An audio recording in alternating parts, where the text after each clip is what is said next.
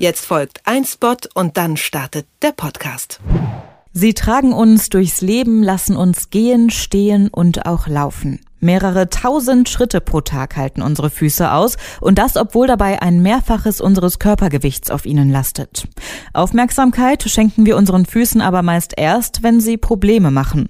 Mit dem Alter schmerzen zunehmend mehr Menschen die Füße, wegen schiefer Zehen, Fehlstellungen oder auch Gelenkbeschwerden.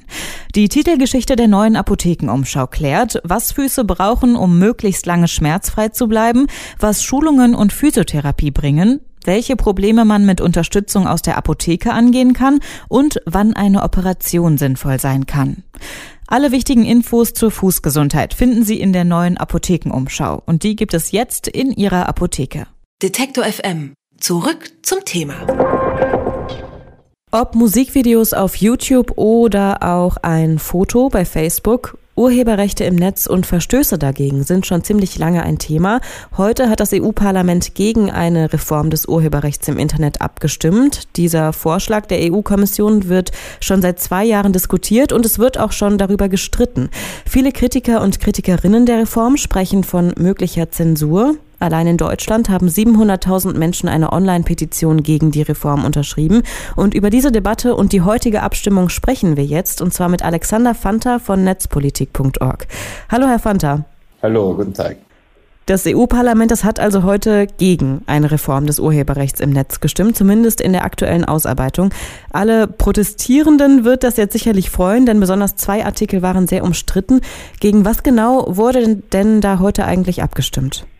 Naja, das EU-Parlament hat eigentlich nicht gesagt, dass sie die Reform ablehnt oder auch nur diese beiden Artikel, sondern sie haben nur gesagt, wir wollen das nochmal diskutieren. Wir möchten da über jeden Punkt einzeln bestimmen. Die beiden Sachen, die wirklich umstritten sind, das sind eben Uploadfilter und ein Leistungsschutzrecht, wie es in Deutschland schon mal eingeführt ist, aber de facto nicht funktioniert.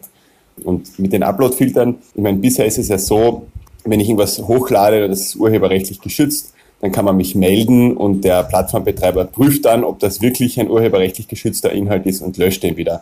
Die Reform sagt jetzt, während das überhaupt hochgeladen wird, muss der Plattformbetreiber schon prüfen, ob das ein geschützter Inhalt ist. Und das heißt aber eigentlich, dass man die Plattformen zu Zensurwächtern macht, die dann entscheiden, was legal ist und was nicht, was ich darf und was nicht. Und die Angst ist natürlich, dass ganz viele Formen des freien Ausdrucks, wo ich Sachen verwende, die Elemente urheberrechtlich geschützter Inhalte haben, zum Beispiel Memes, dass die einfach verboten werden de facto.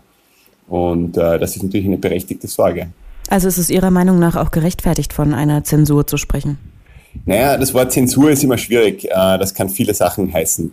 So wie wir das sehen, ist es definitiv eine Form der Beschränkung von Nutzern. Da wird ein Stück weit lange geübter Netzkultur einfach in den illegalen Bereich geschoben. Also, dass man irgendwo aus einem Film oder aus einer Serie ein Bild rausnimmt und ein Meme draus macht, das war bisher gängige Praxis. Und das war im europäischen Urheberrecht immer ein bisschen eine Grauzone. Und jetzt wird das einfach unmöglich gemacht. Und damit tötet man ein Stück authentischer Netzkultur ab. Sie haben jetzt gerade schon die Memes als Beispiel genannt, aber welche konkreten Folgen hätte ein Ja zur Reform denn für uns Nutzer und Nutzerinnen noch gehabt?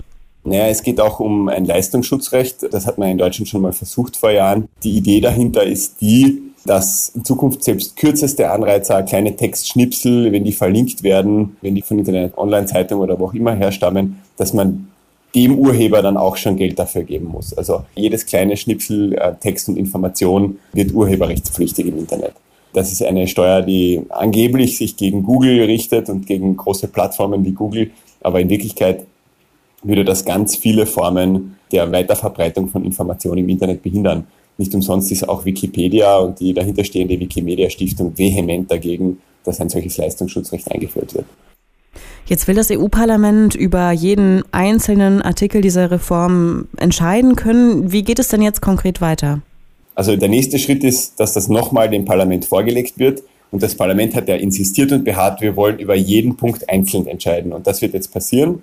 Im September erhalten die Abgeordneten die Möglichkeit, die einzelnen Punkte nochmal durchzugehen. Und da könnte dann das Parlament sagen, wir streichen die Uploadfilter und wir streichen das Leistungsschutzrecht.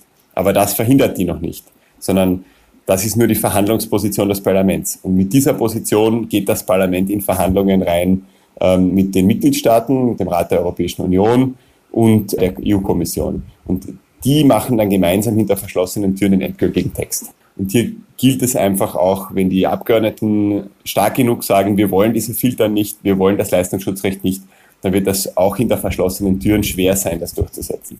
Im Prinzip ist es ja gar keine schlechte Idee, Urheber und Urheberinnen von Bildern, Videos, Audioaufnahmen, Texten und so weiter im Internet zu schützen. Was gäbe es denn vielleicht für alternative Möglichkeiten? Naja, diese Diskussion haben wir im Grunde schon seit äh, das erste Mal äh, Napster aufkam. Es gibt viele Modelle, die schon erwogen worden sind.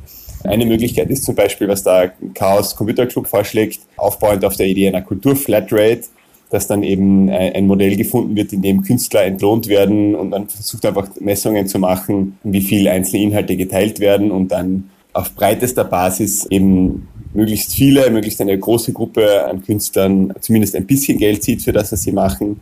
Die Vorschläge, so wie sie jetzt immer wieder diskutiert werden und auch diese Upload-Filter-Vorschläge, die zielen im Grunde auf eine Zensur ab und das hilft letztendlich immer nur den großen Rechteinhabern, den großen Verlagen. Also es wäre besser, ein Urheberrecht zu haben, das näher an den einzelnen Rechteinhabern dran ist, näher an den Künstlern und Kreativen dran ist und weniger irgendwo den Interessen und Vorlieben der großen Verlage und Konzerne entspricht. Denn das EU-Parlament hat heute zunächst einmal gegen den aktuellen Vorschlag der EU-Urheberrechtsreform gestimmt.